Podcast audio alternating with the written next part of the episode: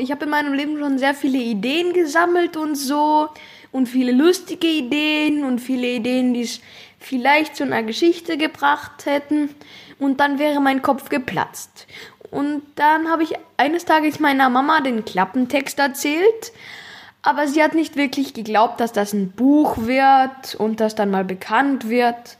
Sie dachte, das wäre so eine lustige, kleine, verrückte Idee von mir, wie ich viele davon habe. Aber jetzt kann ja jeder sehen, was daraus geworden ist. Woher nimmst du dir deine Ideen zum Schreiben? Ähm, es gibt jetzt keinen besonderen Platz, irgendeine geheime Bibliothek oder sowas.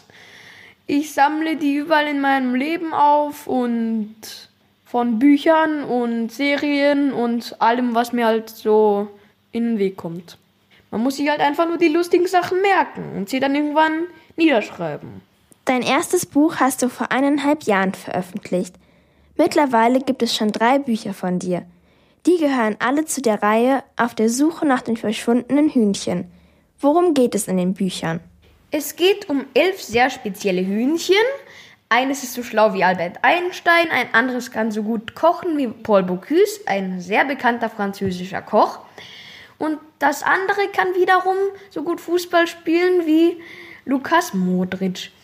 Doch diese Hühnchen schaffen es, in jedem der drei Bücher zu verschwinden. Einmal führt sie die Reise in die Stratosphäre, in einem anderen Buch rundum in Asien und in einem anderen zu einem Kochwettbewerb in Lima.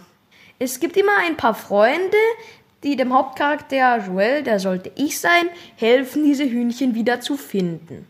Wenn es ein nächstes Buch gibt, worum könnte es dann gehen?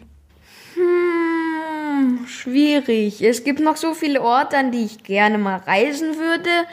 Vielleicht Afrika oder Nordamerika wären vielleicht noch interessant. Oder vielleicht reisen die Hühnchen ins Weltall. Oder unter die Erde.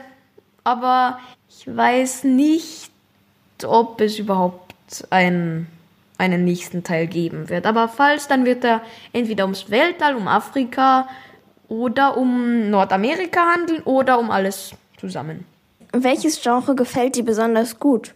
Fantasy, auf jeden Fall Fantasy, weil ich mag nicht so gern Bücher, wo irgendein realistischer, wenn es zu realistisch wird, weil ein Buch ist ja dazu da, um verrückte Ideen niederzuschreiben.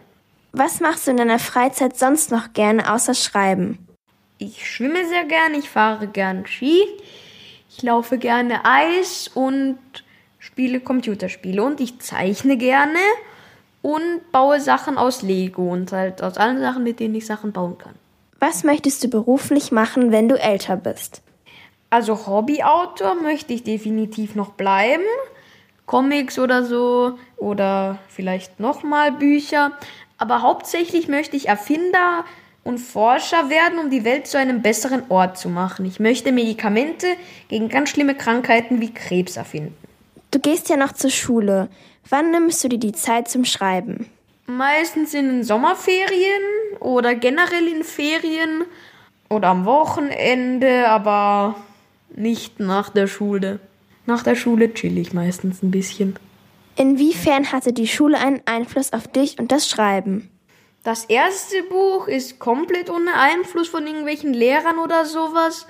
Entstand natürlich, sammle ich in der Schule viele Ideen. Aber das erste Buch wurde auch von einem Lehrer, also von meiner Lehrerin vorgelesen. Und alle haben das super cool gefunden. Und Joel, machst du mehr? Dein Buch ist super cool. Und das hat mich sicher ermutigt, weiter zu schreiben. Was würdest du anderen Kindern in deinem Alter empfehlen, die auch gerne ein Buch schreiben wollen? Die Ideen, die sie im Kopf haben, einfach niederschreiben, ohne groß darüber nachzudenken und herumzudoktern. Und wenn sie vielleicht noch nicht so schnell am Computer tippen sind, vielleicht die Eltern bitten, dass sie tippen, wie das bei mir der Fall war. Also vielen Dank für das Interview. Es hat mich auch sehr gefreut.